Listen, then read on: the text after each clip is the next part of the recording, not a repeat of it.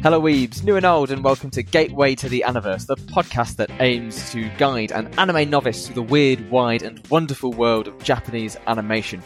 I'm Sam, a self proclaimed anime enthusiast, and with me, as always, is the man who's wondering what happened to Dragon Ball A through Y. It's Will. How are you this week, Will?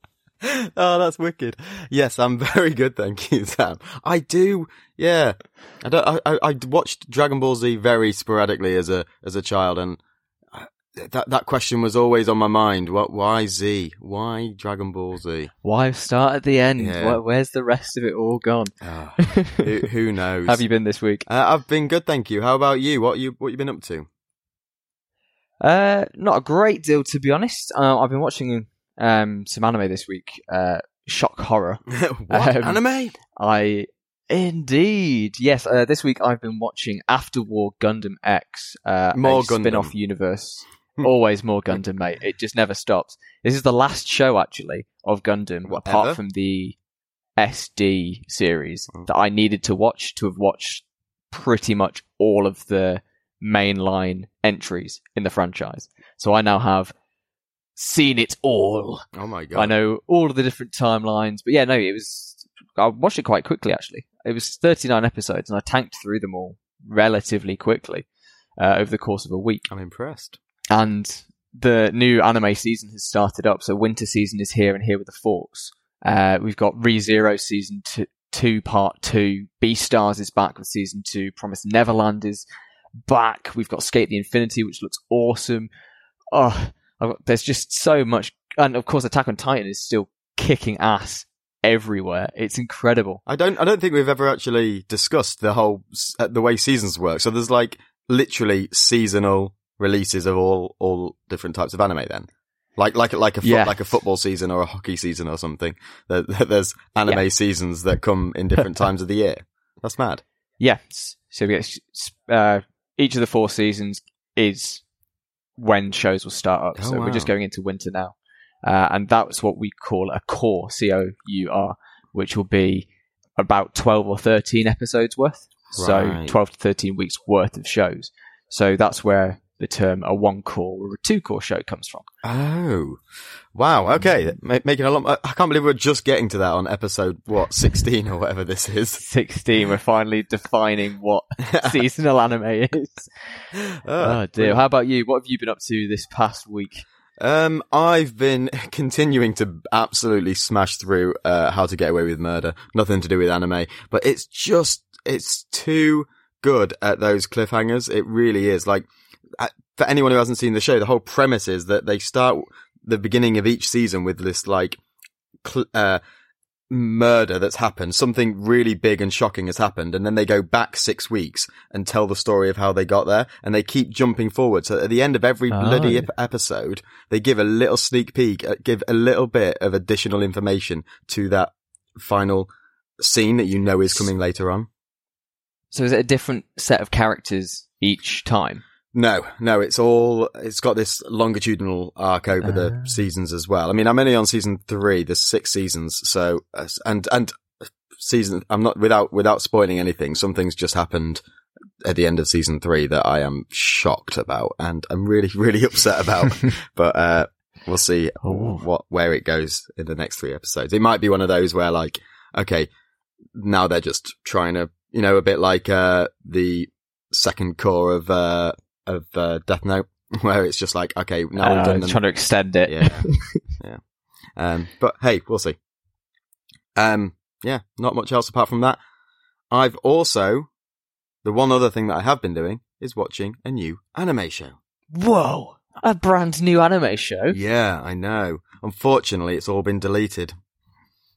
Oh, it's all been erased, has it? yeah.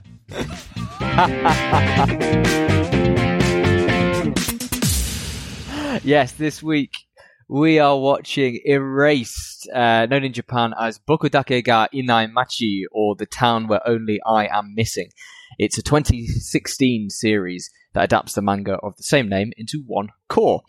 Uh, the manga that it was based on actually ran from 2012 to 2016 and ended about the same time as the anime did, so it was quite synced up which is interesting. Mm. Uh, the story follows Satoru Fujinuma, a man with the mysterious ability to travel back in time moments before a fatal accident can afflict somebody.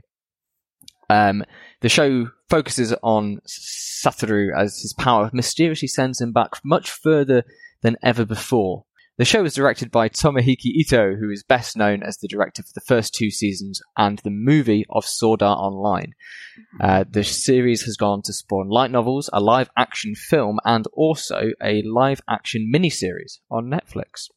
Yeah, so me and Sam have watched the first three episodes of Erased, and we're going to uh, go into a little bit of detail and decide whether this is a gateway show or not. Um, obviously, there's spoilers ahead, but we're gonna uh, we're just gonna go back and forth a little bit and see what we thought about this show in general, and um, yeah, we're gonna we're gonna see, see if this can be shown to a novice or not. I I've got a lot of good things to say about this show. I, I really enjoyed it in general. Um, have you when you when you came to the show, Sam? The Yeah. the uh, the first we we we assess this show. We assess all our shows on three questions. The first question is, is it conceptually good? And I found that really hard to describe. Um, when you came to this, did you know what you were going into? Like, was it, was, had you already read the manga? Yeah, no, I came to this completely fresh. Um, I'd heard a lot of people say that it was a very good anime, and it was something that you should check out, especially because it's only twelve or so episodes long.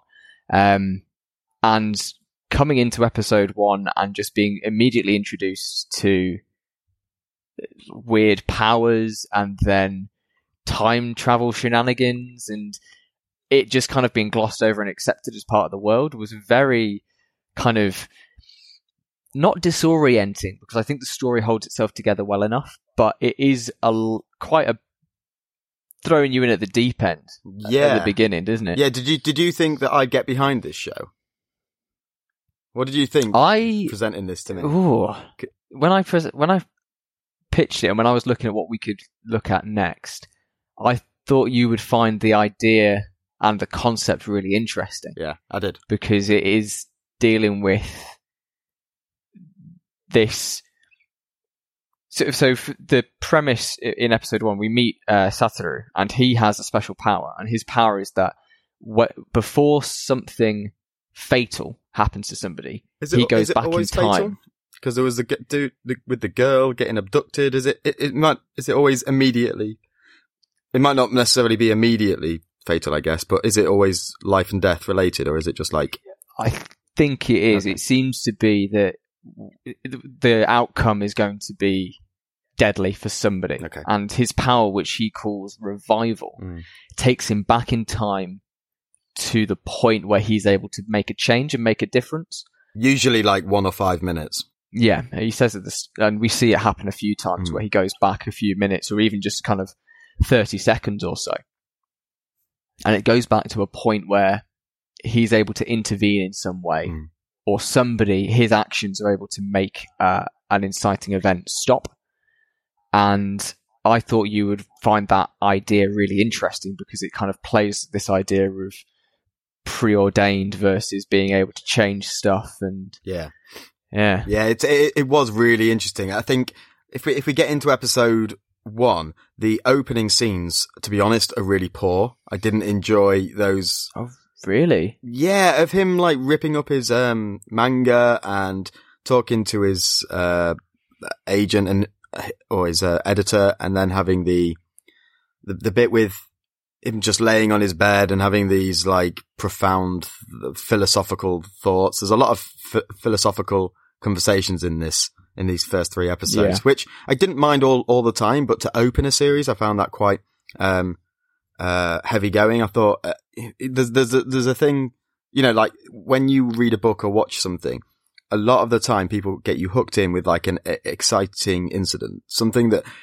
kicks it off. You're right in the action or, you know, something intriguing, something different. Whereas this, it starts with the most boring bit of the series, his, his sort of day to day life. And we get, Mm. I know it's introducing the character and things and it's this sort of, it's a slow burn.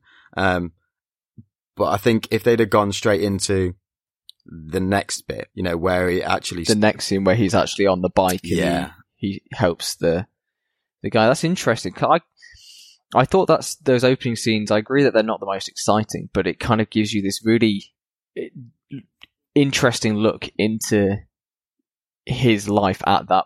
And when we then see the scene on the bike where he's cause he's got a, it's also interesting. Mm. And I'm jumping around a little bit yeah, here, yeah. But it's one of the older, pr- oldest protagonists that we've seen so far. Mm. He's 29 instead of a superpowered Hey, but that, teenager but that, running but that doesn't stop him hitting on uh, fifteen-year-old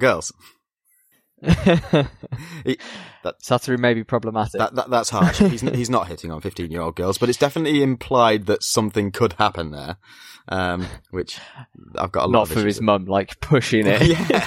Why is she trying? Anyway, that, that that's later on. Um, yeah, it, it is an old older protagonist, which you know that's that's that's, that's good. But yeah, so we we see into his kind of he's in a rut. His manga's not getting picked up. The editor's saying he needs to put more stuff into it, but he's reflecting and saying, "I don't want to dig inside myself. I don't Mm. want to look at and evaluate myself." And he's that's why he's not progressing. That's why he's stuck in a dead end pizza delivery job.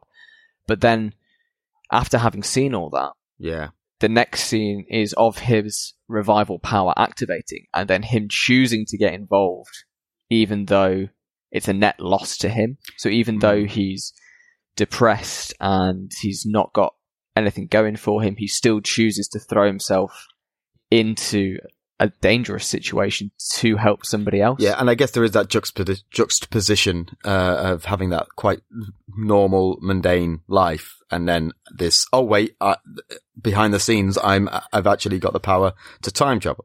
Um, even though we get Hmm. no more, I mean, I'm sure it comes up later, but we get no more information. You're shaking. Maybe.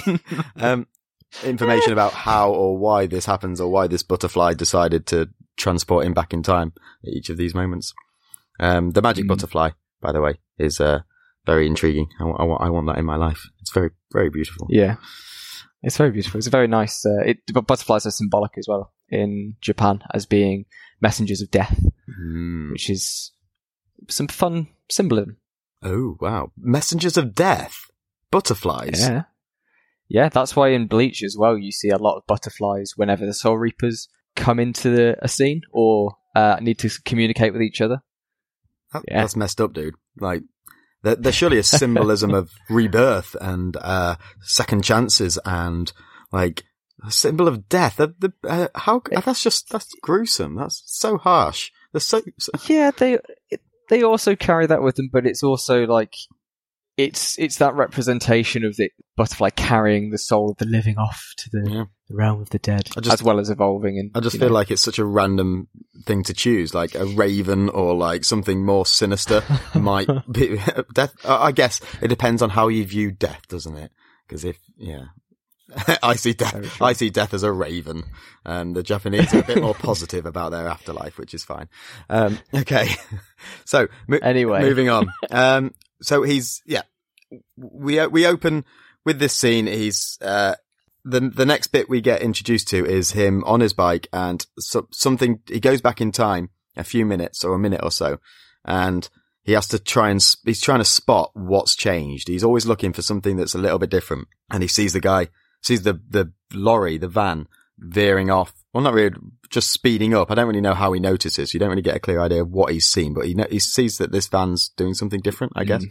Um, and he speeds to catch up with it and he realizes the guy's not conscious in the, in the cab and he's trying to wake him up and he eventually, in the height of the scene, manages to, uh, turn the steering wheel and avoid running over this little boy, um, and crushing him and saves the kid's life. And then he crashes and ends up in hospital.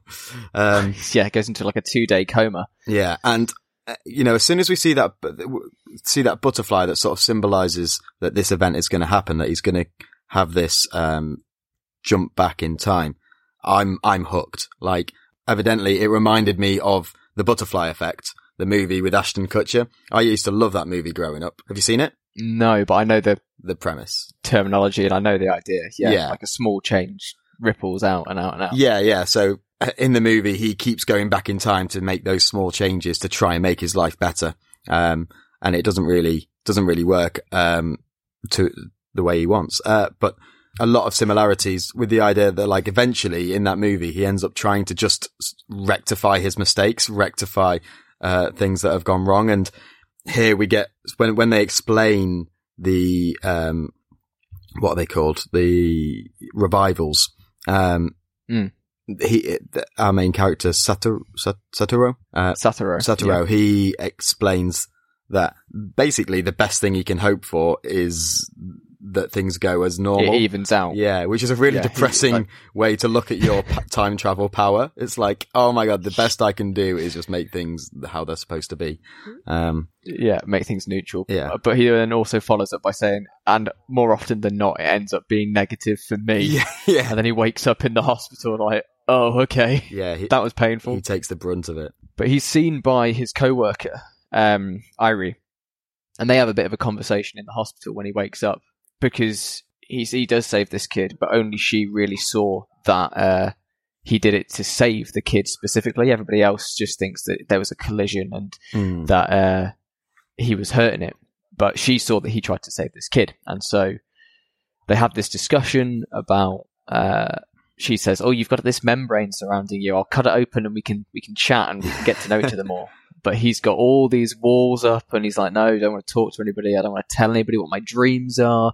I just can't be bothered with it. I'm just going to keep going at my own pace." And she's just like, "Yeah, well, Yeah. maybe you shouldn't do that," and then just leaves. Yeah, I mean, she's very philosophical in the. Um, this conversation in general is quite philosophical. It's one of those moments where it's like they have different perspectives on what dreams and whether you should like share those. And she thinks sort of like if you tell your dream over and over again, it'll come true, and that resonates with him, which very much on the which which comes back comes back to later on. We sort of get an insight into why that might resonate with him, um, Mm. because he has that uh, moment later on with the other character with another character. But um, my my point is here that there's they're they're shipping this sort of friendship uh, situation. Again, we've got a 15 year old girl in a short skirt school uniform and they pan up her legs. He looks at her legs He looks. He looks- looks. First thing he does when he wakes up, and she, she's like he tracks up her, up her thighs. And throughout, Yeah. throughout this first episode, he's constant, constantly like, she's a schoolgirl. Like, the, the- what, what's, She she is admittedly she is seventeen because she's at like she's upper high school, so she's it's still not great. No, it's still But- illegal. but again, in in it's j- just Japan things, isn't it? It's because But, but throughout this, here is ridiculous. throughout this episode, they seem So- to be trying, uh, throughout these three episodes, they seem to be trying to blur the lines between what's sexually acceptable and what's not. Like the whole relationship with that guy, although he's supposed to be innocent, um, with Kuri. Is it Kuri? I think it's Kuri. Yuki. Yuki. Yuki, yeah, yeah, yeah. yeah, that whole relationship thing with him with the children, it's like they're trying to say that it's innocent and that he's not, he's not, but it, he's not helping him. Like th- that's not a situation No, you should be putting yourself in. Yeah, we it's it's dodgy, especially when when Yuki turns up, um, and we we get introduced to him quite quickly uh, once Satoru gets back home. But there, I think for the most part, this show doesn't play to fan servicey moments. We get that one bit with the thigh in the hospital, but then from that point onwards, it's played it quite straight. Yeah. Um, and is is taking a bit more of like kind of a raw look at it Mm. when Satoru gets home, his mum's waiting for him there, and they talk a bit about uh, how she wants Satoru to get like a nice, like a nice girlfriend or something like that. And th- this keeps coming back around that the mum is one trying to kind of set him up with uh, Airi Yeah. over the course of the episode. Is that not weird? It's kind of yeah. I mean, she the Airi clearly like has a level of respect for Satoru, but I like that Satoru for the majority of it is just like not interested at all. yeah. He's he sees it as weird, and the only reason that Airi makes it back to the house is because the mum. It late like in episode two is because the mum invites. No, it's this episode later on. This Yeah, episode, yeah. Is because the mum invites her. Yeah, and invites her to Um, stay over. Yeah, Like she goes to leave and she's like, "Oh no, sleep here. It's fine." Like what? She's a okay. It's like, seventeen-year-old. There's only one futon, and one sleeping bag. and yeah. you're taking the futon. It's um, it's, it's Yeah, an there's- unusual situation. But It is a, it is very I, I, is, And- is there a bit of a culture? It's more common for Japanese older Japanese men to be with younger girls. Yes, I would say. Yeah. Uh, you you often see it like this big successful businessman has Yeah. the the young wife and It's a bit cliche, isn't it? Yeah, it's a bit more a man kind of his adolescent years are spent working and kind of getting to a, a, a place of good repute and and reputation and then when he's dating they typically look for a younger wife Mm. because you know Yeah. they can Why not? they've got the cash to do it and yeah so it's a bit of a culture thing it's still a bit strange but i like that satoru doesn't just go like cartoon eyes falling out of his head going yes this is it this is the person that i want to be with forever he just kind of shrugs her off as being a bit of a weirdo Yeah. Yeah, and I just I just think the age gap is is so large at that that stage. Like he's 29 and she's 17. Mm. Um, but hey, yeah, enough on that. Uh, what the hell is up with Mum's lips? oh yeah i think it's like just a No, no, no, no, no. lipstick No, it's not. thing. No, it's not. No, it's not. Because we we get several comments on how young she looks. It's Botox, dude. She's getting she's getting that Botox in there because it, it, I've, uh, no other character in this series has lips like that. They are big, juicy lips, Mm. and she big juicy lips. they genuinely do look like she's had surgery on them, and I'm that's that's what happened. I'm I'm, I'm going with yeah it. she's like what 52 going on 25 Yeah. Like, it's she, she's a big deal's made out of her looking way younger and that oh i thought that that was your older sister Yeah. not your mother um Yeah. but i do like that satoru calls her a yokai which is like an evil spirit because that's he, he When's their, that? their dynamic in their relationship uh when they're back at the house together and just before they go to to sleep Yeah. like that first night Okay, yeah, I was going to ask about that because he sa- he just says that one word, doesn't he? He just goes yokai Yeah, and I was like, I have no idea what that means, and it doesn't translate in the, in, in the dub. So no it doesn't in, in the, in the sub, sorry. And uh, so I was like, that doesn't help me. Obviously, that's something I need to ask I about. have no context for this. Yeah. yeah, but we find, well, the mum mentions, is like, oh, by the way, do you remember from all these years ago that there was a, an incident that you were involved in? Like, that's totally not going to be relevant later on. yeah, she she she mentions the fact that there was this uh, abduction of children. Our main character, Sator, Satoru, I've- you know what I'm like with names. Satoru. Sator, Satoru, Satoru, Satoru. Satoru. Okay, Mm. Satoru uh, starts sort of throughout. I I really like how he doesn't remember things straight away, and how like things trigger memories, and all the way through these three episodes, Mm. he's got these little moments that go, "Oh yeah, that's that's what that was," or like he sees things differently. There's a real um, effort put into what would actually happen. How would psychologically, how would people take this? Um, so which was really cool. And yeah, so she reminds him that these children were murdered, I guess. Abducted. Abducted. It's, Yeah. ab- it's abducted, but we find out later on that they, they died. Um, or at least one of them died. We actually don't find out anything about the second one in these first three episodes. Um, Mm. it's yeah. just the one girl, but yeah. Um, and it's implied that it's this Yuki guy uh, who Mum mentions. It was like your life was in danger. You used to play with this this guy all the time, and we flash back to when Satoru was a child and he's playing with this guy in the park who's making all of these uh, paper airplanes or model craft airplanes, and then we find out is that then it cuts to like news articles and he's in prison yeah. over the kidnapping and murder of these three kids. And it's like, yep, there, there's a lot of warning bells going off there just from having this older guy playing with kids in the park. It's like, hmm, Yeah. It's not doing yourself favors, mate. Well, he's not, and and you know he, he's talking about how you can change your personality and do things differently to be liked and things like this, and it's almost like it Mm. feels very groomy. Like he's gonna then say, "Do you know how you can be liked by me? Do you know what you can do? Do you know what I mean?" It's it's one s- slight comment away from being uh, illegal and very inappropriate. Now, obviously. We find out later that it, it, it does seem that he's he is innocent and he is doing this innocently, um, without Mm. these. and it's just, it's a series of misunderstandings. I really like that scene when, when we get to it. Mm, Like the way that different aspects mm. of his personality are taken out of context when the police hear it. yeah, yeah, yeah. No, But absolutely. we'll, we'll, we'll get across to that. But, um, we find out we find out that he got charged with the kidnappings and he's basically in jail on death row. Mm. um, for the Yeah. murder of these children. Um, and, and we cut to the next uh, revival scene, which is when they're walking Mm. out of the shop.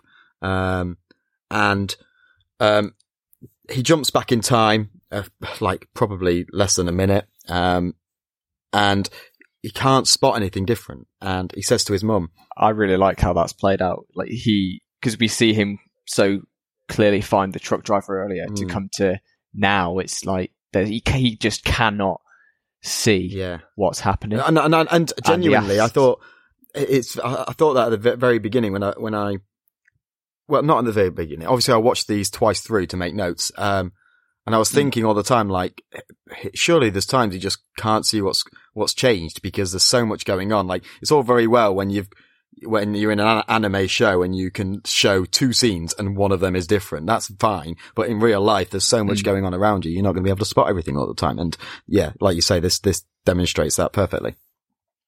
Mm, and and that's the case. He doesn't uh, spot the difference, but his mum just about does because he asks his mum to help him look around. She locks eyes with this person walking by with what you presume is his daughter, but then he uh, recognizes her. She seems to recognize him, and as he gets into his car, he leaves this little girl behind. Yeah. The car just drives off Yeah. and it's like like honestly watching that scene i was like oh my Yeah. god that was such a close miss and again credit to her the mum clicks the plates as the car goes by Yeah. like which is great but then doesn't seem to say anything else she doesn't call attention to it she doesn't go over to the kid Yeah, I thought that was a bit herself it's it's a bit strange but again i think that could speak to social differences and not wanting to get involved and to not kind of poke her head up above the odd. A parapet. the the norm. Mm. Yeah. Yeah, Um, it, it- it did take me um, later on as they s- what um, I think I think Mum sort of might have an inner monologue later on where she sort of talks through what happened a little bit. I don't think when I first on Yeah. first watch I really understood what had happened there. I thought maybe it was sort of um, an abandonment rather than a, a, a, an attempted abduction. So like he was abandoning her, and I was thinking if that's the incidence that's changed, should you know, like he should have taken the child, like the the complete opposite. It was his child, and he was leaving her at the supermarket, um, which doesn't really make as much sense. But obviously, I wasn't really sure where this show was going at the time. I wasn't sure what the vibe was. Mm. Um, so yeah, uh, maybe could have been explained a little bit uh, better. But anyway, it was it was quite a, a a realization when you figure out that this was a very close call, um, and this child nearly got yeah, it abducted. was, and I, I think it speaks to how just kind of quick it happens. And this, I think this is what, what the show does really well is it doesn't shy away from just showing brutal realities of, of various situations. Yeah. Like that could just happen. It could a, a moment's lapse in concentration, and something like that could happen. You don't want to think about it happening, but it could. No, and I, th- I And- think it, this show is very hard hitting on some of the some potentially really sort of triggering um, a- aspects of Mm. society. You know, people. it- It's got some quite con- not controversial, uh, just what's the word? It's heavy subject matter Yeah, that yeah. It, it starts to cover and i think that the show does do a very good job of handling it in a brute like a brutally honest way yeah, yeah, it's raw, isn't it? It's uh, yeah and and yeah, it's good. We um, we bump into Airi. Yep. Yeah, we I- bump into Airi. Airi, and uh, we Yep. get that whole scene where she comes over. Um, Mum invites her Has over. dinner. Mum tries to ship the relationship, and uh, uh, our, our, our dude's like, "No, that, that's not happening." Um, mom is so trying so hard to get him to wife her yeah, yeah. Um, uh, he drops her off at the station. Mum, uh, they they chat when they come back, and this is a really weird joke. I don't understand this joke. Mum is chatting when they get back, and they're chatting about the case again from when he was a kid, and she says, "Oh, that case was never solved." Um, and and then he, that was a joke obviously and then she, yeah, and then she says, then- "Oh, that was that, was a joke." Um, I was clearly joking. Yeah, and she, I- it's a really weird. I think it's not at value. I think she says it to kind of because she's thinking about the incident today, Hmm. and she doesn't want to be burdening her son with more than she thinks he can handle, especially because it is it was so close to the bone. and and this is what seems to inevitably lead to the shocking scene in at the end of this episode Mm. where she's thinking back on the attempted abduction on of the day and she starts to investigate by herself and she starts to put two and two together and she has the there's some really great tension building as she's in the supermarket and she starts to like link things together. She's And she snaps she, the, she snaps the, the the loudest stick of celery in the world, and everyone in the supermarket just stares at her. what a bitch! How dare she? Um, yeah, how dare you make a scene. But she's she's not sharing what she's finding out with Satoru. No, Satoru. And that ends she she decides she she's- decides she's going to, doesn't she? She wants to talk to Satoru about it. Um, Mm. but it gets to she gets home and she's on her own, and she thinks she hears her son come home, and then she gets shanked in the back with a big long blade, and yeah, Yep. that blood is so red.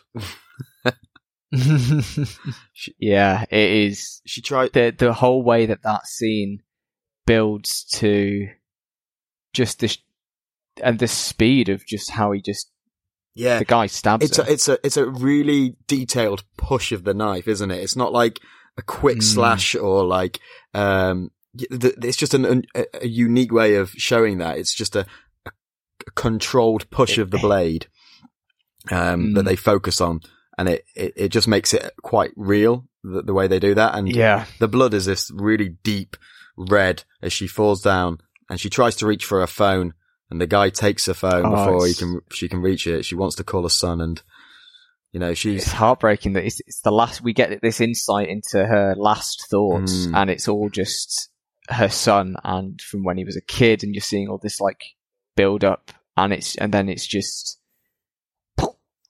when she's just dead. It's just yeah. And Satoru and comes home. He's just coming home from work, and he passes the dude that stabbed her on the stairs, and he ah. hides his. Oh. The guy hides his face, and we get this red eye, which is just very sinister. And Satoru is like, Yeah. all right, okay, whatever. This guy's a bit shifty. I'm not going to think any more of it. And he goes in and he finds his mum, and he quite understandably loses his shit a little bit. And he's like, he notices the mm. knife and he panics, and his hands covered in red. Red. His hands covered in blood. And You've got red on you. oh, you've got red on you. Yeah, great scene. Um, great film. And uh, his neighbor comes out and sort Oh, of yeah. catches what she thinks is him red-handed, and um, Mm. that he panics and sort of goes outside, and the police are there. The police got there bloody quick. Are we assuming So the dude called the no, police? No, so Okay. What I really like about this is that um, it, it might have been that he called the police, but I think it's more that um, it there's this feeling of this building panic and helplessness. Hmm. So he she screams and he's kind of caught red-handed, and then she'll she rings the police. The police arrive in speedy time, and he's just can't process anything because he's still trying to get over it. Fair and enough. The the woman's giving her accounts, and I saw him covered in blood, and then he's the police are like, "You're gonna have to come with us. Mm. Like, we're gonna have to ask you questions." And he just the music's swelling, and it's just this sensory overload as he's just completely rabbit in the headlights as he's getting thrown under the bus for this, Yeah. and then you get this like, distor- distorted sound effect, and then the revival kicks in. The Mm. butterfly flies past. The revival kicks in, and ah, it's he's like he's in the middle of like a snowy street. Yeah, yeah. So he, you, yeah, I, I, I like that when you when you put it that way. I did sort of think that at first, but I just the second time I watched it, it did just feel very quick, like the, you know, like the police had Mm. been uh, notified earlier or things. Because I don't know, I feel like maybe he'd have. I don't know. He, it's a weird one, isn't it? Because I'm trying. I'm trying to think in that situation if there was say five ten minutes in between Mm. it'd be unlikely the real if if if he'd really done it, he'd have hung around. If he'd really killed it, he'd Mm. have hung around because he had plenty of time to go, and then he'd have watched the police arrive. It didn't sound like they were arresting him. It sounded like they were sort of just they They wanted to. He was a suspect, obviously, but they wanted to ask him some questions. yeah, Um, but anyway, whatever. He panics, he legs it, and the butterfly, the, the, uh, revival kicks in, like you say, and he goes back to this, and he's running down this snowy street following a small boy, and we, we all, we all sort of realize and he sort of comes to terms with the fact that he's been transported back in time to when he was a young boy. And, um, that's an interesting, back to 1988. that's an interesting time travel development, isn't it? Because you, you now realize he's not getting transported back. His consciousness is. So it's, he's, he's in his Mm. 10 year old self. He's not been transported back as an adult. Um, Mm. which, you know, that has its own ramifications. And we find out he's back in school, uh, as a 10 year old boy with his friends and the episode ends. Really? Oh, Yeah. And it, we, we get played out by Re Re, which is the theme song uh, by Asian Kung Fu Generation. Right. Okay. I thought, I thought Um, that's what it was because that comes across in the, in the subs when we get the OP in the, at the beginning of episode two. It's like, what is this Asian Kung Fu Association? re, re. Um, I wish to speak to the Asian Kung Fu Association, please. is there another kind of Kung Fu yeah. Association? Uh, but yeah, so that's that leads out episode one. And And, there's a, there's a really weird animation. The, the animation in this is quite unique in that the way the three, it feels very, that they try, they really go in hard on that like three dimensional f- tracking of the camera as it like pans through certain scenes. yeah, Uh, and as it pans up to the school and as it pans through the street. It's like, it reminds me of those like low budget Pixar shorts. Um, do you know what I mean? Oh, yeah. Like, like the chess game and stuff. yeah, yeah. Um, uh, it's, it's, it's, it's an unusual style of, uh, cause it's not used all the time, but it's, yeah, and you definitely don't get that in quite a lot of anime, especially one which is as kind of grounded as this Yeah. is. And I think that speaks to another one of the show's strengths that it's willing to play with dynamic camera angles and the way that it presents the scenes and the characters. And it's heightened by the fact that it's an animation. It's not just a panel for panel showing. And uh, what I wanted to talk about uh, as episodes two starts off as well, and we, um, I'll, I'll circle back to the OP. yeah, yeah. Um, but when we're in the past Mm. and we come back to the past, um, it shifts to be letterboxed. yeah. So the, the the black bars come up at the top and the bottom to really like the movie reel. of- it's, it's like a movie, Yeah. movie reel top and bottom. Yeah. Yeah. No, I like that. I liked Mm, a lot of the, and when it pans forward as well, it's, it's, it's got, um, it's got a, it's full screen. Yeah, it's um, there's a lot of cool effects like that. I did like that, and we sort of get our Mm. first, we eh, we actually get our first shot of that in the OP because they do a lot of uh movie um panels in that as yeah, well. movie reels going through it. so what did you think of the OP? the OP is insane. I love the OP. Oh yeah, isn't it just though? It's so good. Ah, right. Okay. Ah. Let, let me, let me spiel. Right. I love the Go, first, go. The, the black and white contrast at the beginning is such a cool, simplistic way to open. And you've got young, Yeah, you've got young Sa- Satoru, Satoru and old Satoru sort of throughout this whole OP sort of coming across each other in this weird sort of like, oh, I know you're there. Wait, what's going on? Who, who are you? And it's this, um, weird, uh, dynamic where they're, yeah, they're sort of aware of each other, but they're going about their day. they never intersect, do they? Yeah, and we then get this like th- that starts off quite slow, and then the music builds, and I love this song. It's such a it got such a good beat to it, such a good uh, It's incredible. such a good tune. Interestingly, um, when they chose the song for this, Hmm. so most anime will choose a brand new song, have a new song commissioned for the show, but for this one, they actually got uh, Asian Kung Fu Generations uh, re re from an older album Oh right, to use as the OP, interesting. which do, it it's never done. No, Um, it's always a new things, but to go back and get an older song yeah, is awesome. It, it's it's from 2004, so it's quite close to the where the 2006 where the setting of the modern day stuff is. Mm. So they just knew that they needed this particular song Yeah. for this particular show, and it's just oh, it's cool. And they do quite a lot of changes and things with the animation. You know, there's all these silhouetted cal- characters later on, and then there's the movie reel that spins around and does loads of cool stuff. And he's like falling through all the different Yeah. movie reel bits. Yeah, And then there's like the it, it, it, sort of as it comes towards the end, there's this just quick fire action scenes of things exploding, things people running, and things changing around, characters swapping over, and it, it's it's a really cool bit of animation. Really enjoyed that. Well, I think it's one of my favorite OPs.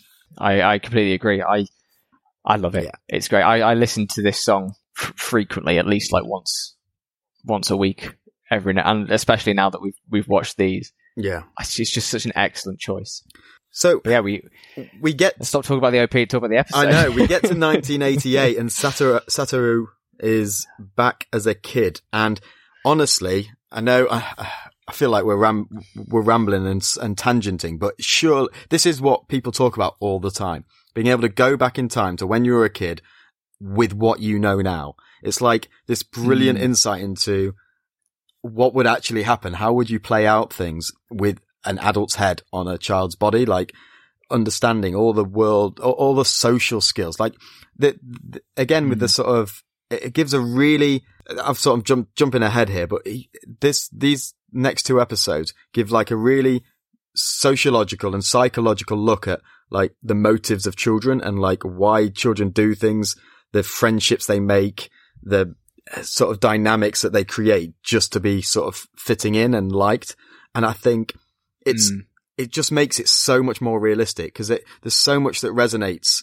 I think it will resonate with everyone. These sort of like yeah. weird points of view that children have, these inexperienced, looking through inexperienced eyes and like what all they want is to be liked and to be friends with these guys and the pressures and realizations of that of a, of a 10 year old child really sort of come through. And I think they do that great. They, they've clearly like really thought long and hard about that shit.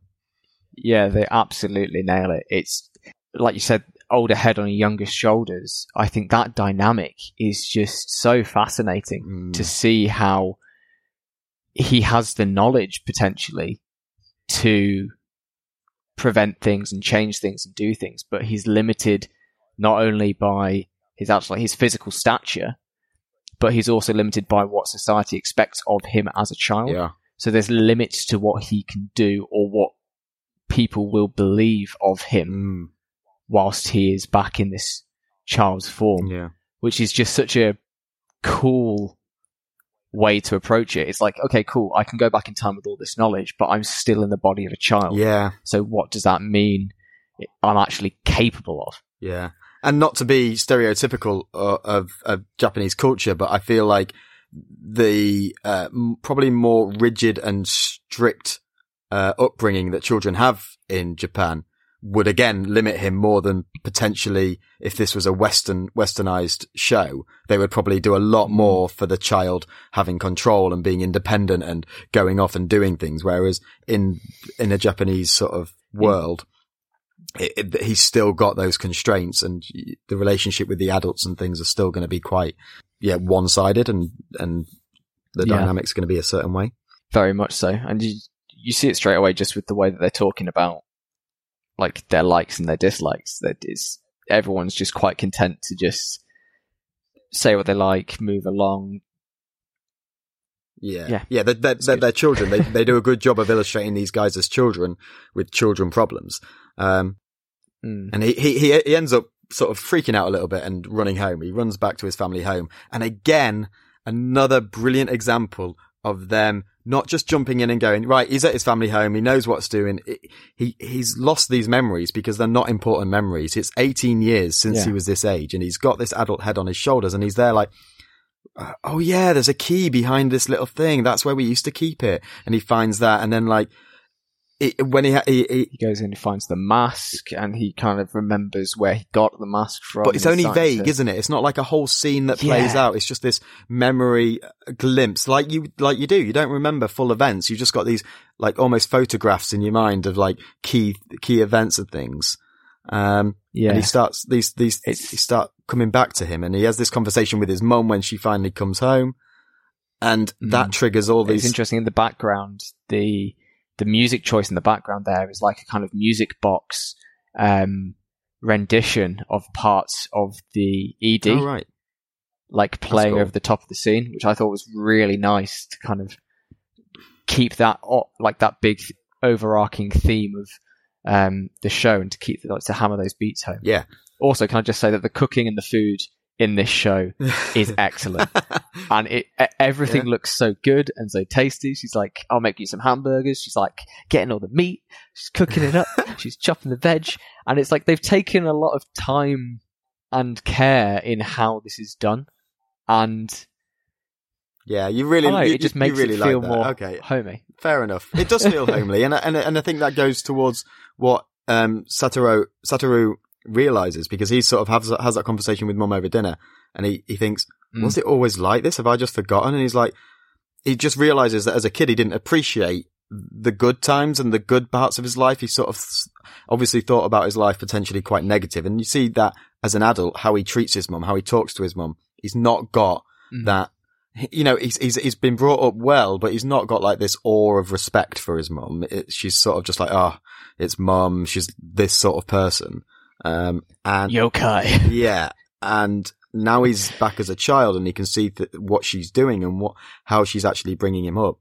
He's real, and that's that speaks to everyone. You know, we all as adults Yeah. look back at our childhood and go, "Oh yeah, we kind of we kind of must have been quite hard. We we had it quite good." And you know, not everyone. I'm not saying everyone's got this perfect childhood, but a lot of us, um, fortunately, will be able to resonate with that and be able to look back and go, "Yeah, I probably didn't appreciate what I had at the time." Yeah, and I think that, like you said, it speaks to absolute almost everybody. I think most people can resonate with that feeling of wow. When parents are there for you, Yeah. they are uh, so selfless in what they do, and he, and Satoru has this realization uh, to the degree that he starts crying at the dinner table, which I just thought was quite, it was quite powerful. Yeah, yeah, Um, it was nice. yeah, and then he kind of, whilst after that really lovely scene, he kind of decides that what his plan is, and we get this cool visual of the, the big ball of uh, film reel in the sky Yeah, of representing his revival power, and um, he resolves to save his mother because that's the reason why his power has activated. And so, what he decides to do is to he decides that it's linked to Hinazuki's abduction because he feels like there's something he could have done to prevent that, and he feels like that's the the, the moment that is out of place in this timeline that he could have done something. yeah, So he resolves to find out what's going on with her, see if he can intervene and make sure she doesn't get uh, abducted, Mm. and hopefully by doing that, he'll return to the present and save his mother. yeah. So some through sort of being more observant and trying to focus on Hinazuki, um, he he notices the bruise on her leg, and that's the first in Mm. first look at the this sort of the the, the stuff that might be going on at home, um, that might be affecting her. And to, to to warn people about this, the the the bruise on her leg is quite clearly from physical abuse Mm. from somebody at home. And when we talk about our big three questions, we talk about fundamental turnoffs, and Yes. the the show looks at abuse in quite graphic detail. Yeah. and so before you go into this show, just be aware if you haven't already seen it or if you're planning to watch it, just be aware that that is something there that can be that could be quite triggering Yeah, uh, if you did decide to to watch it. I think that's a that's a, a, a good call there, Sam, because um the you know it is just a cartoon, but they tackle some they tackle some big issues, and this is one of those really sensitive ones that um could uh, people could be upset by, and I think it's it's worthwhile knowing f- at the outset, yeah, that it does tackle that. So getting into that, then um he, he sort of sta- uh, it, this starts to Sa- Satoru starts to start thinking, well, there's obviously something not quite right here. How she got this bruise, um, and we get this really nice uh, look again at children being children, and his friends are like, "Hey, you like Hinazuki? oh my god, everyone!" and they're just sort of like. Guys, check it out. Yeah, there's no inside voice. It's like, oh my god, I'll set you up. Oh, I'm gonna get you guys to meet. I'm gonna arrange it, and it's it's a really nice cut scene where it's just like, I'm gonna set you guys up, and then it cuts to them just talk, them just stood awkwardly. Them outside uh, talking. outside. Yeah, yeah. And he's like, oh, I bet he just, I bet he just went over and said, he likes you. Uh, do you want to do you want to meet him? and uh, it's a really awkward moment, and it, it's it's interesting. I'm not sure how I feel about the fact that he's still got this nervousness about talking to a girl, in even though he's a 29 year old. You know, he's it, it comes up later again when they sort of touch hands and stuff, and he feels really nervous, and he's like, "Put yourself together. Mm. You're 29 years old." I'm not sure if that's seedy, if that's cute, if that's just No, I think it's it's general being flustered because even then we knew that he wasn't very very sociable beforehand, True. and we do get this big talk between the two of of performances and putting on an act. Mm. She calls Uh, him out, doesn't she, and says that you know they're both fakes. Um, and there's lots of ambiguous statements throughout these three episodes that could be taken in lots of different ways that give uh, Satoru plenty of opportunity to freak out. Um, that Mm. people have figured him out and like have clocked that he's a 29 year old in a 10 year old's body. He, he's constantly like, "Oh my god, Yeah. do they know?" And it's like, "No, no, they're just being ambiguous with their words." They just, yeah, they, it's to to build tension for the plot, Satoru. You're, you're fine. Yeah. You're fine. Um, Um, but she says, "Oh, will, will you kill for me?" And even like there, that combined with like the bruise, you're immediately like, "Wow, yeah, okay." I mean, yeah. Yep. And her voice is very flat and there's not a lot of emoting coming out of that. And Satoru is adamant. He's like, I, I just want to be friends. I want to be friends and I want to get to know you better. Yeah. Um, which is all part of his master plan to, to get to know her so that he can in some way help her and make sure that she's not alone on the day that, uh, she disappears. Yeah. Uh, and then we cut to a scene of two boys pissing on each other. Yeah, we do for some reason. Um, I Uh, but I think that speaks about. to again. It's it's boys boys being boys, isn't it? It's just like Oh, lads, lads, lads, but at 10 years old. Um, and I, I think I was typing at this point, so I sort of caught that out of the side of my, I can't even remember what bit this was. Um, but yeah, there were some boys in the toilet having pissing competitions and trying to piss on each other, which is all very fun and games.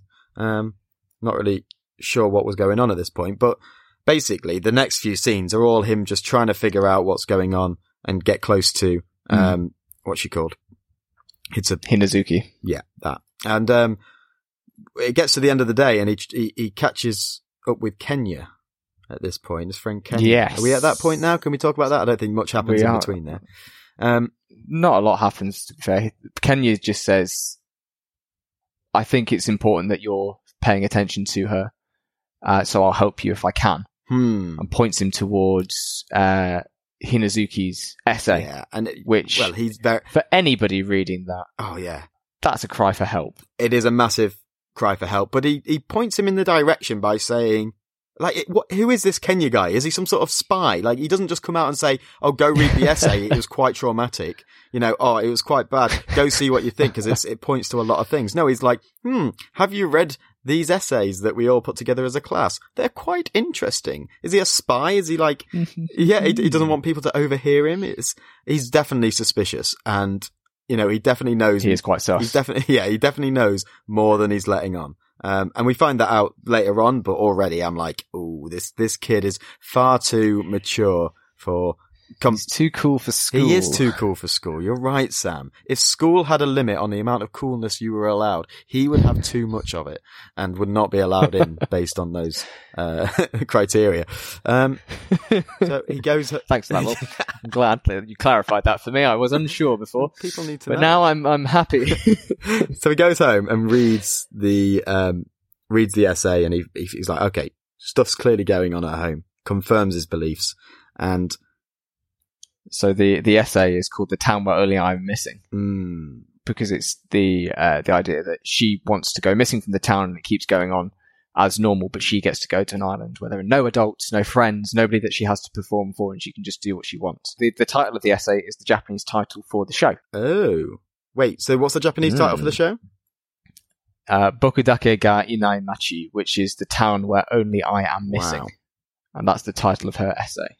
When you're looking at mental health and stuff the escapism that she's talking about here could Mm. very easily be linked to like suicidal thoughts that sort of i need Yeah. to get out i need to get free i need to just go somewhere else i need it to stop um And uh, Mm. you know, it's very, it's very symbolic of that. And I think uh, it, we know it's a cry for help, but it is that sort of like, Mm. what lengths will she go to to make this a reality? Um, and that yeah, sort of, even Satoru pings it as being an SOS. oh yeah, absolutely. it, it's yeah, but it's it, it definitely can be read that way, and it makes you wonder about the the teaching staff at the school, which we do kind of get a bit of an insight into in the next Yeah. episode. But we Yeah. end up this episode with them uh, meeting in the park, and this is where she calls him out for being performative and for playing the role. And she says, mirroring uh, Airi's words from the first episode, if she performs enough and for long enough, maybe she'll believe the emotions and the thoughts and the situation that she's put herself in. Yeah, and this got me thinking about like Which- the realms of this time travel. Like he it, at the time of Airi, at the time Airi said this, it resonated with him. It, it had some effect on him. And now this is happening 18 years previously. I'm wondering whether this is like a a, a butterfly effect almost, where like this conversation happened at some point. But then it's it's a really weird. We don't know enough about this time travel universe yet to know Mhm. whether because you get this sort of idea that some of the things happened exactly as they happened 18 years ago because we get in episode 3 we get this ice uh, skating race that happens exactly as he Yeah, remembers it Yeah. and it's whether this memory is there because he's just done it and it's almost like do some of his memories from this new timeline transpose into his old his old timeline's memories um Yeah. it, it just asks a lot of questions, which I think is really cool because, you know, time, there's so much that can be done with time travel. And I like that they're sort of playing with maybe hinting at those sort of things. And it might, there might, no, nothing might come of it. It might just be coincidence or whatever. But, um, I like, But it's That- nice that it's getting thrown out there. yeah, absolutely. Um, Mm. yeah. But we end up episode two with the plan basically starting to be on track. Uh, Satoru invites her to his birthday party. mm, They he says um, that he's being honest with her and he's choosing not to lie to her and he's going to be truthful to himself and her, and that clicks with her. We do get, and again, this is where Yeah. the first of these kind of quite triggering moments arrives. But we see this really just brutal beating yeah. that Yeah. It, it's, Hinazuki it's silhouetted a little bit, uh, almost like it's behind a Mm. shower curtain or something, but it's, uh, yeah, but it is just pretty, pretty. brutal. It's a lot. It's just it, yeah, it's only a few And- seconds, but it's it's just this tran- this transitional scene or this like flashback scene of uh, Mm. her her getting I, I can never remember her name. What do you call her? Hinazuki. Hinazuki getting um Yeah. uh, beaten. So Yeah, that's how the episode and we ends. We find out that and then we get the ED. oh yeah, the ED. What did you think of the ED? Um, I really like the song, killer song, really good. the song is amazing. Uh, and It's so good. I thought the imagery again very very good. Probably not. Mm, maybe as good as the o- OP. I, I thought it was. I really enjoyed it. Um, th- there's a lot of silhouettes. It reminded me a lot of.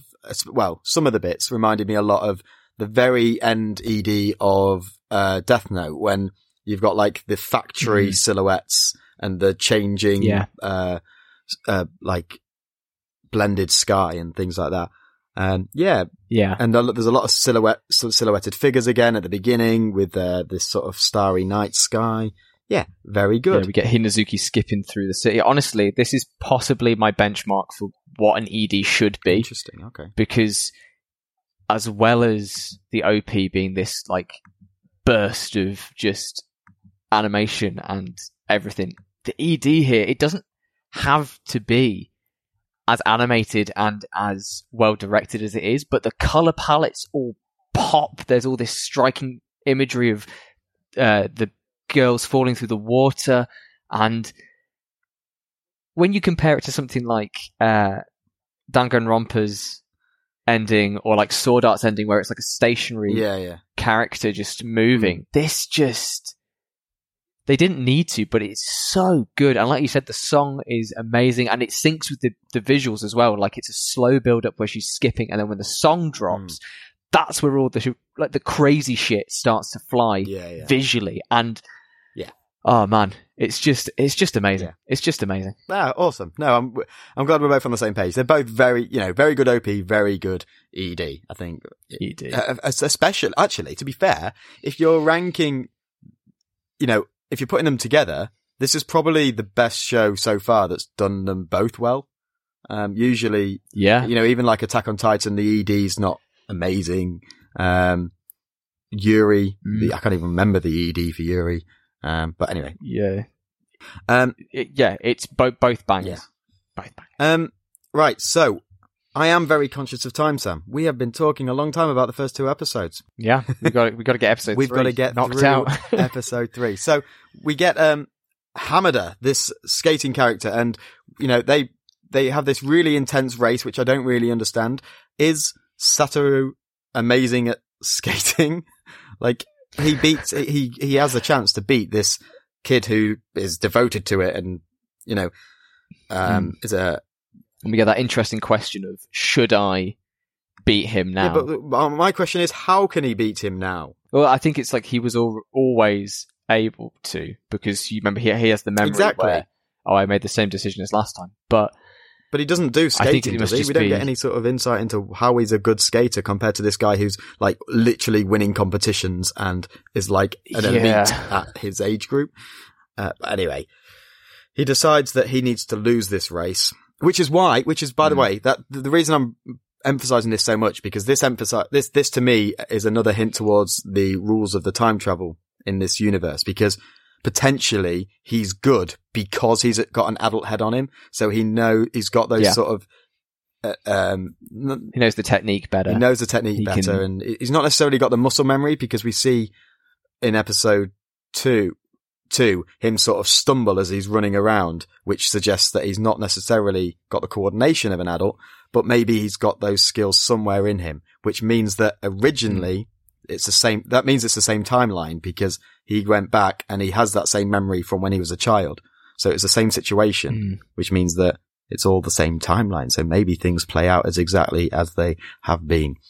Anyway, Mm, so he's he has limited influence over it, but he he chooses to throw the race, which he's which is what he did originally, and Hinazuki sees I'm this sure and understand.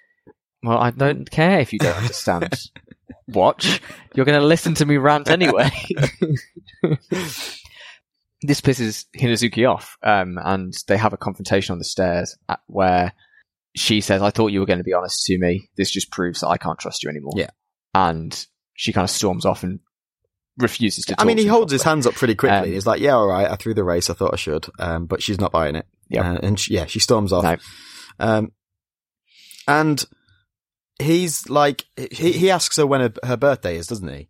Because he's Yes. sort of figured out the murder must happen between March the first because he Where he he- know he knows he knows that she disappears in March, I think, but he can't remember the He- date. He knows that um, she's 10 when she disappears, which means that she's not aged up yet. So before the end of the school year, she, he knows that he's got that. So it's when's when's the end of the school in- year? Because I think this is what I was I was talking about you about this off mic to do with the calendar because I was Yeah. like, surely just because she hasn't aged up, her birthday could be like July or something. How, why do we not?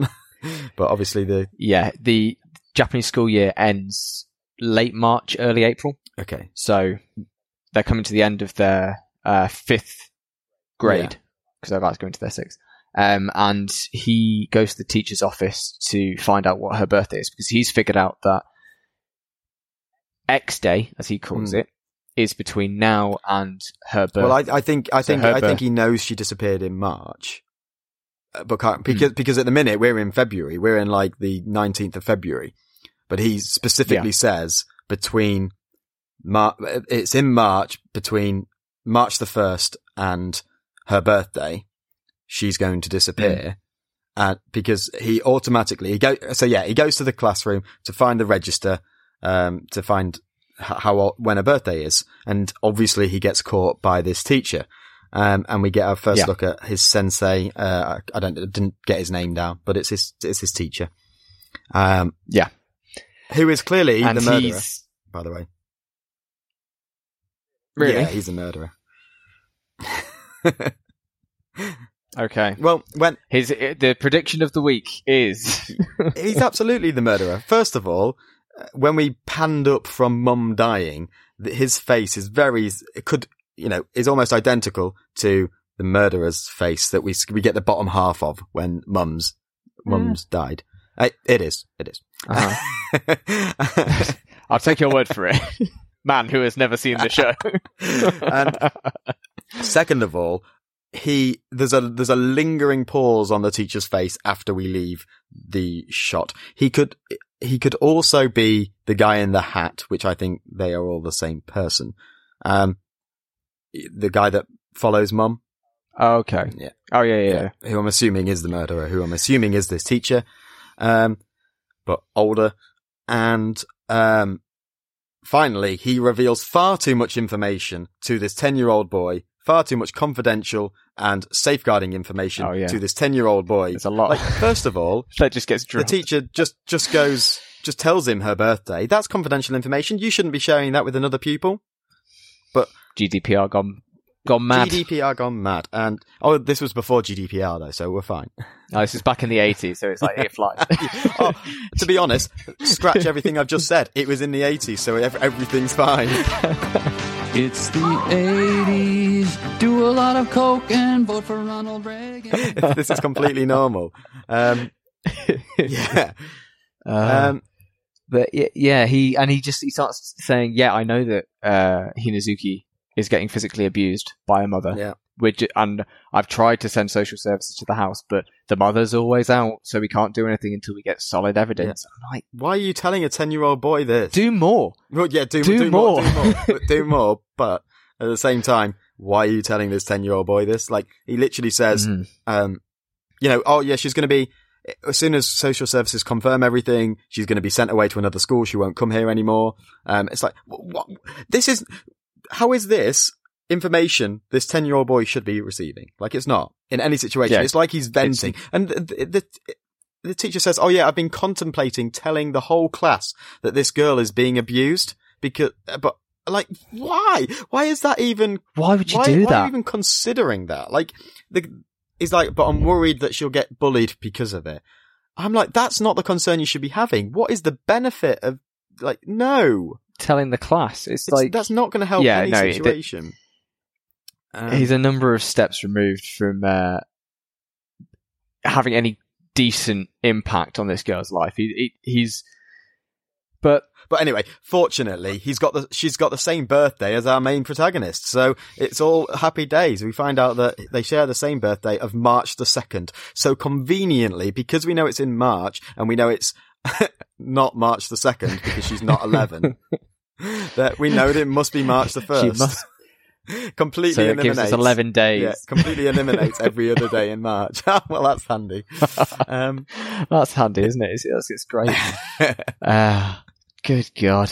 so It, it really, yeah, it's it's mad, and we, we get to meet Yuki um, after yeah, Satoru's done all this information gathering, and and it's Pedo Boy. like I said earlier, it Peter Boy, the worst superhero in the world. but like I said earlier, I really like the way that this scene gets handled in that because of Satoru having the mind of a 29 year old now, Yeah. he's able to tell that Yuki is actively trying to hide his accent. He's, um, yeah, what, what- can you explain why po- he's hiding his accent? Is that just big, so Hokkaido's in the north of Japan and they tend to have a bit more of kind of a rough around the edges accent, which might be quite difficult for young children to understand, Right. Especially if the accent's quite thick. So when Yuki's talking to the Yeah. kids, I figured it was he- something like that. He really tries I to, figured it was something like that, but I just didn't have the context. Okay. Yeah, yeah. So he enunciates, and then we get all these different flashes forward to when Satoru was talking to the police in the original timeline, where they say, "Oh, did uh, when he spoke to you, how did it make you feel?" And he's like, "Oh, I felt comfortable because he changed his accent for me." Mm. And it's, was there anything in his room that made you feel uncomfortable? And he spots the porn Yeah. up on the shelf. I mean, he's twenty. It's 23. He's twenty three, so of course. Yeah. And it's and it's the eighties. Internet porn doesn't exist yet, so like he's got this little curtain for his porn shelf. Yeah. And it's like, was there anything Um, that made but, you feel like- uncomfortable? And that cuts. uh, It's, you Mm.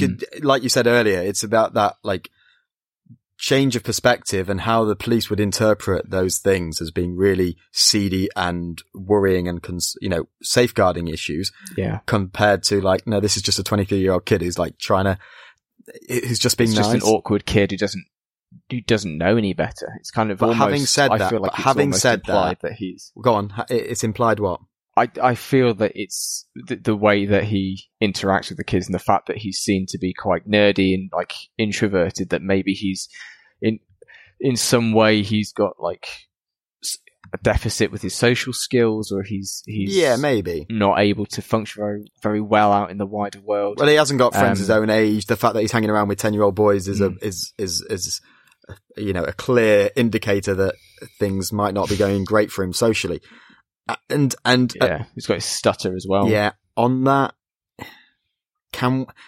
why is he in alone in the bedroom with a ten year old boy? It just it, in uh, Yeah, it it- is it the eighties. It, it's the eighties, Sam. it? It's fine, but if that happens now, you know. Jim will fix it, mate. Don't you worry. oh worry. god, oh god. Dear me. No, it, it is dodgy and it is very inappropriate Yes. and out of context. You can see why that all adds up to Yuki getting arrested Yes, in the initial timeline. But Satoru kind of he decides to resolve that he will help Yuki and solve this. So he goes to uh, Hinazuki's house in order to help and to kind of Yeah. move forward with his plan. And good lord, do we get just the most yeah, awful, awful. Yep. we do. We see. We, we we he gets to a house and he sees footprints. He sees some gloves on the floor that have been ripped or burnt, and he he follows the footprints to a sh- shed in the back back garden. Uh, pretty run down. He, he Mhm. comments on how like run down the place looks or how messy it looks. But then he, he opens the shed Yep. door and finds Hinazuki on the floor, uh, very scandally in her underclothes, dressed, yeah. just covered in bruises, beaten, bloodied. Yeah. And uh, she's like, tells him to go away. M- the mum, her mum comes and picks her up with a grin on her face and sort of like le- leads her back to the house and gives her some abuse on the way, sort of verbally, just not being, not really caring. And um, you can Mm. see Satoru, Satoru, Satoru Satoru's anger. yeah, his anger just rises and boils, and it it, it goes to again like what you said earlier about him being in a ten year old's body and not actually being able to do that much. And Mum just sort of casts him aside with a small wave of her arm, and he stumbles against the shed Yep. like he is just this small figure in in this big world, and um, yeah, he sort of calls out And- like, "What happened to you?" and Mum says, "What hap- What happened, Hinazuki?" in this sort of like knowing way that she's never gonna c- confess. She's never gonna. She's not going to speak up never gonna or speak up, and Hinazuki just says she fell, and that sort of uh, hits home it's to tragic. Satoru that. It's so heartbreaking. Oh yeah, absolutely, and Satoru is just like stunned. He just can't respond, and we get this Mm. awful scene again. It just gets worse to worse, from worse to worse. Just Of keeps piling on and piling on. Hinazuki getting her head dunked in a sink full of ice to try and reduce the swelling and reduce the, the bruising so that by Monday she'll be fine to go back to school. Um, and dad's in the front Mm. room drinking, watching TV, which, you know, I was doing this last night, watching this, just drinking and watching TV, but I didn't have a 10 year old getting abused in the next room. Um, it's a, it's a really and brutal it's the scene. comment he makes as well. What He's he say? just, I'll make sure that there's some ice left for, oh God. for me. it cuts to his, him with his fuck glass of whiskey guy. with some ice in it. Yeah. It's, uh, and the, the way this entire scene is directed as well, and I and I have to give credit where credit's due. They don't try to make it fan servicey. They don't try to do anything with like skeezy angles or anything No. like that. And the Thank way God. that, yeah, right. um, the whole from the beginning where Satoru runs to the door and it's this first person of him running to the shed. We see that kind of movement, and then it's this cut between glimpses of her and his reaction. And the mum is always shot from low angles because it really so you get the feeling that she is this towering, Mm. imposing presence, and there is nothing that Satoru can do. It's just, Yeah. and again, like we said earlier, it just doesn't hold back from these issues, no, it and it shows how utterly shitty life is for Hinazuki, and suddenly you realize why she's so withdrawn, why she wrote that essay, because you get you see the extent of it. Yeah, and I think Fuck those guys. Yeah. as much as we, as much as we want to make people, we don't want to, we don't want to trigger people and we don't want to, people to feel uncomfortable. Um, I think if, if you can watch this, it is a really powerful show in that regard. It does do a really, Mm. I think, and I'm sure you agree, it does a good job of illustrating those in a respectful way to the victims Yeah. and things like that. It's, it gives a really open and honest view, um, of, of, of those issues. Uh, yeah. Yeah. So, should we move on? Yes, make- let's get make some more jo- lunch money Let's make some more jo- jokes about stuff. Um, so Yeah. so yeah, Satoru is has has collected the money, lunch money of all the kids, and it's been taken. Ah, no. and Misato, or as I like to call her, bitch girl, yes, bitch girl. has decided to frame Hinazuki, and she starts whipping the class up to bully her. It's like, check your bags, check your bags. Someone's got to have stolen it. I bet it's her because she's poor. yeah, And Hinazuki does have the money, yeah. She just pulls it out, and, and like, everybody is. Everybody is about to pile in, and I absolutely love this moment because we've just had that awful scene. This is everything's still going south for this girl, and there is just this moment where Satoru just snaps and he smashes the table and shouts at Misato. And honestly, as I was watching it, I could feel my pulse like yeah, yeah. going. I was just like, "That is it. That's that is good tension release, and that is absolutely pristine directing." Yeah, like it's a good. it's so it's a good. good he- moment he- because your blood's boiling. Uh, because you can see there's enough there to see that this bitch is framing um Hinazuki. Uh, yeah, Hinazuki.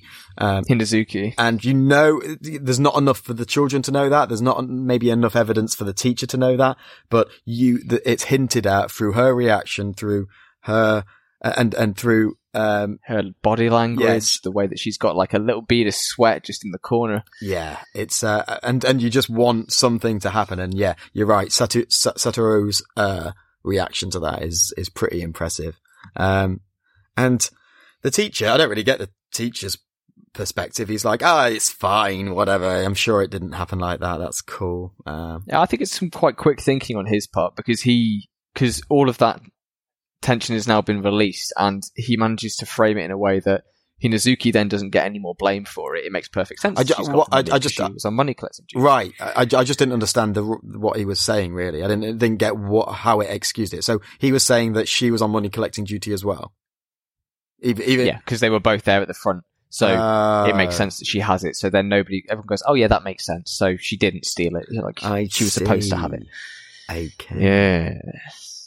And it, that all kind of, Satoru then decides, okay, I'm going to do something nice. And Yeah. the final scene of the uh, episode, well, not the final scene, but the, the final moments of the episode are him taking uh, Hinazuki up into the mountains to see a Christmas tree. Oh yeah, that's that's nice. we have this wonderful shot, like the cut of her looking up at the Christmas tree, the way the camera pans round Pans back. Yeah. and then goes up into the I- tree I- and the lights mm. of shining off the icicles and the, the stars. I, I love that cut. Okay, I loved it you- in its entirety. I was a bit like, blimey, this is panning along these branches at rapid speed. It was like, like some sort of supersonic action shot of like, Zoom in. vroom, vroom, all the way up the uh, branches. Um, but the colours Hmm. and the, uh, the overall image is really impressive. Yeah. And it's, it's not a Christmas tree for anyone who hasn't seen it. It's a giant tree with icicles on it with bare branches with icicles hanging down that sort of reflect the moonlight and the stars are in the background. It's a really cool bit of artistry. Um, Yeah. and, uh, we, And she, Hinazuki, for the first time, we see her smile. yeah, And she says the line that she's been saying to Satoru throughout the whole of the three episodes, which is, what are you, you stupid? yeah. but the way she says it, and I credit to the voice actress, she nails. There's actually a happy inflection right in yeah, there for the first time, and it's like this. Yeah, she's got a genuine moment. There, there's something there for her to now hang on to, and yeah. I thought it was great. Yep, it's cool. I mean, uh, we get some weird thing with the foxes as well, but you know, fun foxes, uh, making dance Fox friends. fox friends. Um, and we get a look, and this reveals all that uh, Kenya and Sensei are in it together, and uh, it pans to the school, and it's after hours, and Kenya is talking to Sensei, and we don't know what they're saying, we don't know anything, but we just know that there's something not quite right there, and this is There's some ominous music. His eyes are shadowed, and it's like, yeah, spooky. Ex- yeah. So I am, I'm thinking there's, I don't know, I'm, I'm probably overthinking this, but I'm going to make another outlandish prediction. Um, Hit me with I it. think, I think Kenya is someone else who's been sent back in time to be that age. So the butterfly effect, the, the, they've had their own revival and's been sent back to the same moment. And I think either he's talk, he's already, he's come back maybe a bit earlier and he's talking to Sensei to make, maybe it's like a, a, a, a flippity flu. you know, like it's, A flippity yeah, flu, flippity, technical yeah, term. flippity flu, where they're trying to make you sus of these guys, but really they're actually trying to help Satoru. Um, or Mm. the creepy guy is, I think the creepy guy is the teacher, and he the murder guy murder guy, from the the main from the future timeline. yeah, Uh huh. who. Oh, I don't know. I don't know. Time travel's hard, man. Um, yeah, and that ends us. That ends us Yeah. out of episodes uh, three. Uh, do you have any ons and ends before we get onto our big three questions? No, not really. The animation again, I, I thought was really cool. I, I, I thought they transitioned nicely between those like 3D running effects and, and moving through things. Um, apart, from that, I didn't really have much else to say. I think we'll get into it in the three questions. What about you? Uh, yeah, I just comments that the animation and the direction is really, really solid throughout. All the characters are moving with purpose. There's attention being paid to even the small things like uh, the way that they move downstairs or the way that background characters are interacting with each other and the way that the food is prepared even with that. Mm. Um, it's just it's really po- well polished, and from the guy who directed Sao to deliver this, Mm. it's like it, it's night and day. I feel, Yeah, yeah, very, in some very ways, different. in terms of the the way that Sao presents its themes versus how this presents its themes, um, Yeah. which is good. Uh, and just that the OP and the ED Yes. are absolute bangers. Yeah. Absolutely.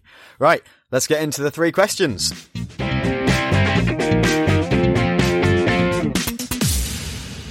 Okay. So three questions. First question, Sam. Is it conceptually good?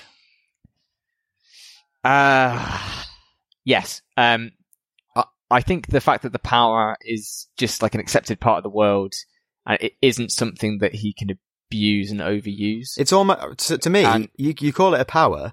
It's almost like someone doing something to him. It's it's because he doesn't really have any control Mm. over it. It's like he's been chosen, and some some being something is doing this, make putting him in these situations. is intervening and, and sending him about. Yeah. But I, I like that it just gets explained quickly in the first episode, and that's it. It's just okay. This is an established Yeah. part.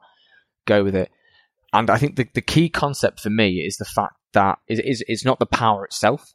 It's the idea of having the mind of a 29 year old in the body of a 10, 11 year old and the way that he's having to interact and he has, there's, there's a time limit and there are, there are stakes yeah.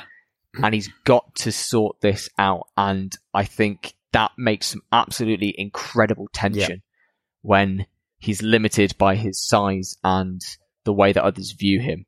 I, I just think that as a concept mixed in with I think the, the Yeah. time travel stuff is really good. Yeah. How about you? I, I I thought it was really hard to define the concept. Like you know, you've struggled a little bit there. I think you've you've nailed. I think you've done a much better job than me because I didn't really. It- It's time travel, but he doesn't have any control over it. His mother's been murdered, so it's sort of this detective show as well. Um, and Mhm. what? But I think that pays. I think that's a a good thing more than anything. There's the Do you know what I like? Is that I like that time travel is a feature Oh. of the show. yeah. That's what I was. That's what I was going to say. But the way it sets up in the first episode is that here's this fun event. He's going to be able to go back in time a few minutes and he's going to be able to save people's lives. And it happens in quick succession. It happens twice. And we sort of feel like, that's it. That's that's it's going to be not not not quite monster of the week, but it's going to be in these episodes. He's going to go back and he's going to save things as he goes through his day to day life, and he's going to come back to normal. And next episode, everything's going to be the same, and then it transitions mm. into this back in time. We are now focusing on one key incident, and it's got depth, and it's got his, it's got gravitas and ramifications, and it becomes this more mm. longitudinal look at one incident. And so yeah. it, it, the concept is tricky to nail because it does jump around and have these different elements, but I think that's to its credit and it, it's, it, it's good. Yeah. You would want to at face value say it's time travel story, mm. but actually the time travel is just a means to get him back into the body of the child. Yeah. And then from that point, that's when the real story yes, starts. Yeah. So I think, yes, it is absolutely conceptually good based Brilliant. on that. Well, what about our second question, Will? Are there any fundamental turnoffs? Um, I think the obvious one we've already talked about. It's a bit hard hitting at times. The there are some things that people could be triggered by and could understandably upset people. Um, mm-hmm. you have to go in it with an air of caution, but I, by any realm of logic, don't think that that's enough to say it's a turn off because these are is- important issues that should be discussed and should be talked about. And mm-hmm. just because this show does that doesn't mean that you shouldn't watch it. It's, it's a, they're, they're important and they're done well. They're not done in yeah. a way that's going to just, you know, make light of it or mock it that these issues are taken seriously. And, you know, there are s- slight moments of comic relief, but they are no, in no way linked to these moments. These moments are, it's that they, you know, respect these issues and do a good job of it, I think. So no, I don't think there are any fundamental turnoffs. What about you? Yeah, I, I completely agree. I think the main turnoff is the very intense, uh, subject matter. Uh, it, the show does not pull its punches with the way that it presents them, but it also never presents them in a jokey or fan servicey way. It is, it's got something to say, and I think it says it in a very respectful way. Be cautious going in, but I don't think it's something that is worth you completely skipping yeah. this show for. Okay, good. And we're already on to question three. Does it make you mm. want to watch more? Yes, I'm going to go after this uh, episode is recorded, I'm going to go watch the rest of it tonight. uh, I just, I'm just so invested all over again. Yeah. Um, and it's a short show, so you know that you're going to get the complete story in one or two sittings. Yeah. It's compelling. The cliffhanger at episode three is enough to make me want to keep going. I mean, the the concept of he's only got 11 days left alone. Yeah makes me want to keep going and watch more. And it's been long enough now that I vaguely remember how it ends, but not in enough detail. Yeah. To be able to say it beat for beat. So I really want to go back and actually yeah. see how he gets from where he is to where I vaguely remember it ending. How about you? You going to watch more? I'm absolutely going to watch more. This is right on my alley. Uh, I really enjoyed it. I thought, uh, yeah, I, I, I genuinely was very close. I, I was thinking about ways I could watch it, watch the rest of the series and not tell you. I was thinking, can I just get away with, because episode four sort of kicked in as it does on Netflix. And I was like, oh, yeah, can I yeah. just let it go? And I was like, no, no, stop it, stop it. Um, so yeah, without a question of a doubt. I was exactly the same. I, I had to. I was like, uh, I, I could edit one of the episodes of the podcast today, or I could binge finish Erased before Will comes on. but I showed restraint. I'm going to go do it now instead. So I'm not sleeping tonight until I finish oh, brilliant, it. brilliant. Yeah, no, I'll, i am going to try and finish that uh, this week. I've got a ton of work to do today, but apart from that, I'll. Uh, yeah, that's going to be my next mission to pause uh, how to get away with murder and to watch Erased instead. Um, yeah, amazing. So well done, Erased. You've made it. You have gained access to the Aniverse. Yeah. You are a show that we could show to anybody and feel like they could enjoy, get on board with, and potentially use you as a springboard, as a gateway to go on into the Aniverse, the weird, wide, and wonderful mm-hmm. world of anime. Oh. Wonderful. I think that's brilliant. Yeah, unequivocally, both agree. Great show. So, Next week, Sam, what is the next show we're gonna test test out? What's it gonna be? Oh, next week, uh, from the realistic and often gritty world of Erased, we are going to be taking more of a fantasy direction next week as we look at yet another isekai show, so a new world show. Next week, Will, I would like you to have a look at Grimgar of Fantasy and Ash. Okay, you're gonna have to, you know, spell that out for me in in in our chat because it sound yes, uh, it's it's a bit of a strange title, and the light novels it's based off have other translations of how it is, but the anime specifically is called Grimgar of Fantasy and Ash. So that is what we're looking at next week. If you would like to join in, go watch the first three episodes before coming back next time. Mm, absolutely. Maybe if you want. and let us I'm not know going to tell you what to do. and let us know what you thought of Erased and all the other shows we've talked about. Yeah, we obviously did our top five episode last week, which I thought went really well. Uh, so give that a listen and see if you agree with mine and Sam's top five shows so far. Um, it's been great. It's been good talking about Erased this week. Uh, I look forward to next week. If you guys want to get in contact, we're on Instagram, uh, Twitter, Facebook, uh, at Gateway to the Aniverse or Gateway TTA on Twitter. Uh, we'd love to hear your thoughts. Let us know and we'll see you next week in the Aniverse. Don't forget to leave us a nice review if you like the show and hit subscribe on any of your podcast watching apps or uh, services to make sure that you know when we release a new episode or special. Take care. We'll see you later. Bye.